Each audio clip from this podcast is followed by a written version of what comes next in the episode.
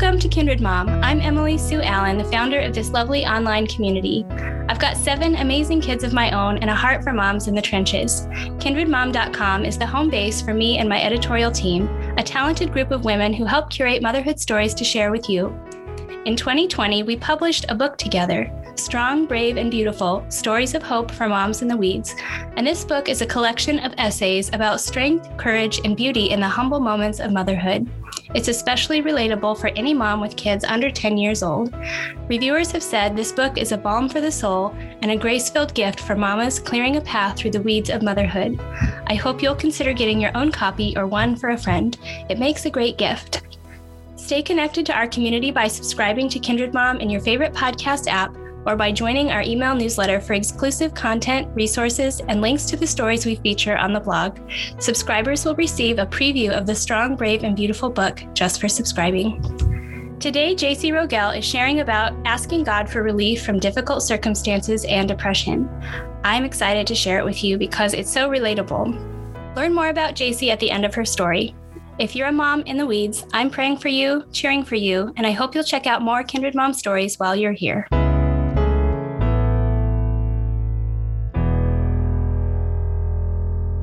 Can't You Ask God by Jacey Rogel.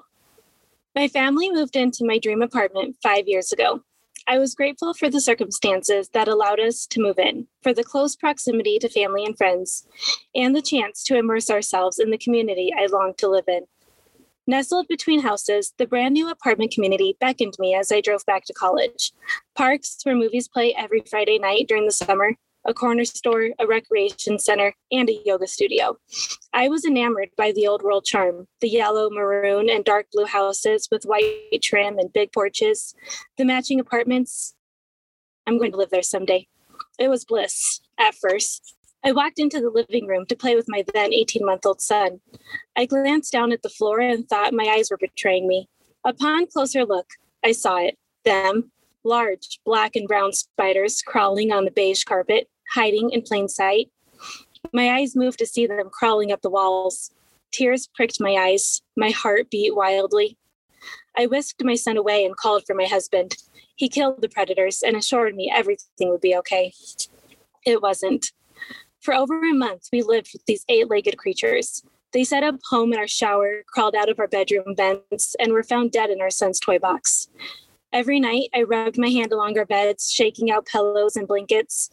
Every morning, I checked our clothes and shoes, the shower, and any other surface they could be lurking. I could never fully relax. I didn't want to be caught off guard. I was thrust into surprise immersion therapy. Spiders have always been my greatest phobia. Living amongst them only made my fear worse. We found at least five a day in every crevice of our small apartment, not including the dozens found dead in traps or the ones who, ex- who escaped our careful eyes. I needed to calm myself, so I researched to ensure they weren't poisonous. I never made it past the first few websites. My camera roll became a dumping ground of proof for the apartment staff. Tears of my son interspersed with my worst nightmare. I prayed constantly for them to disappear, thinking that would be easier than easing my fear. I was new to my faith and didn't know what I was doing. It seemed easier to pray for signs than anything else. I needed proof he was real, that he would break through and save me. Our life on the outside was everything I hoped it would be. Movie nights at the park, my son on his radio flyer tricycle, my husband pushing him while I followed behind, trips to the corner store for ice cream, the patch of concrete outside our apartment where we played catch every morning. We didn't spend much time inside our apartment. We would pack up and go to my parents' house and spend the rest of the day there until my husband came home. He would kill spiders while I hid my face in my son's curly hair. The very sight of them sent a visceral reaction through my entire body. I couldn't control it. My kitchen table became my war room. Notebooks and Bibles and Christian nonfiction covered the surface and made me believe my prayers would be heard. I hoped these women could teach me how to believe, that their faith would rub off on me. I didn't know what else to do.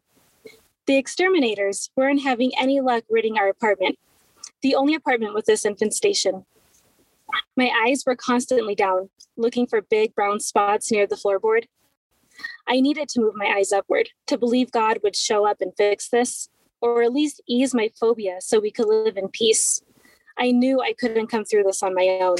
Weeks felt like years. The stress was too much, and I was tired of waiting for God to move. We broke our lease. What is this? I asked my six year old son. I pull out a piece of paper from his homework folder, and he reads me a note he wrote asking for a baby brother. Please, can I have a baby brother? He begs. Please. No, I say with a slight laugh. I'm sorry, buddy. I hold his head in my hands. He leans into my stomach, soft after three children. He's been asking for a baby brother ever since his second sister was born a year ago. I always give him the same answer It isn't that easy. Can't you ask God? He says, desperation in his little boy voice.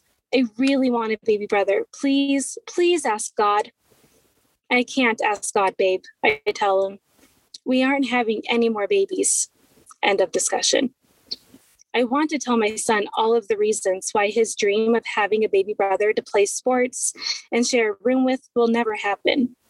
It is a heavier burden than a six year old should have to carry, and I don't want to dump my mental health concerns onto his young mind. I want him to know he is not the only one who feels like a dream has been ripped away. I do too. Even if a baby brother is impossible, he needs to believe God will provide friends and teammates to fill the void. I ache for him to believe God will show up for him, even if I don't fully believe it for myself. There was a time my husband and I planned for four or five children to mirror the families we grew up in. After the birth of our third baby, I made the executive decision to be done. I couldn't go through another bout of depression as I did after each of my daughters were born. It had already stolen four years of my life. During the worst of my depression, after my second child was born, I talked to God constantly, begging Him to heal me.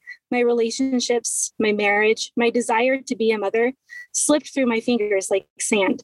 I was sinking and needed something or someone to pull me out of the dark abyss. But I was alone. We settled into our brand new house two years after the spider infested apartment. On the way to the bathroom, I stop and stare at something brown on the half wall that comes down above the stairs. My husband catches me in full panic mode, a shoe in hand. You have to find it. Make sure it's dead. I swallow a lump. He laughs. After living in that apartment, you shouldn't be scared anymore. But I am. Motherhood feels the same way. Even though I have three children, I shouldn't be afraid of adding one more. But I am. After the spider apartment, I stopped reading my Bible. I found it easier to read about other people's faith, to see the goodness God provided in their lives, than to believe He would do the same for me. Reading other women's journeys was a comfort, but one I held at arm's length. I wanted to believe God was good. There are moments I still doubt it, and I know my little faith isn't enough to get me through another pregnancy or postpartum period. It isn't enough for me to believe the dreams I discarded years ago will ever come fruition. I believe the depression, though slowly loosening its grip on me, will always be lurking where I can't see it, hiding in plain sight. Every night, I wonder if I will wake up in the morning normal. I want to believe it's safe to keep my eyes up, but they are trained to look down, to stay open, waiting for the nightmare to begin again. Jacey Rogel is a wife to her husband of eight years and a new homeschooling mama of three. She finds solace in words and between the pages of a good book. Her writing has been featured on Literary Mama and Coffee and Crumbs, among others. You can find her on Instagram or her blog, jcwrites.com. Visit the show notes from this episode or kindredmom.com for links to everything mentioned today and to join our Kindred Mom community.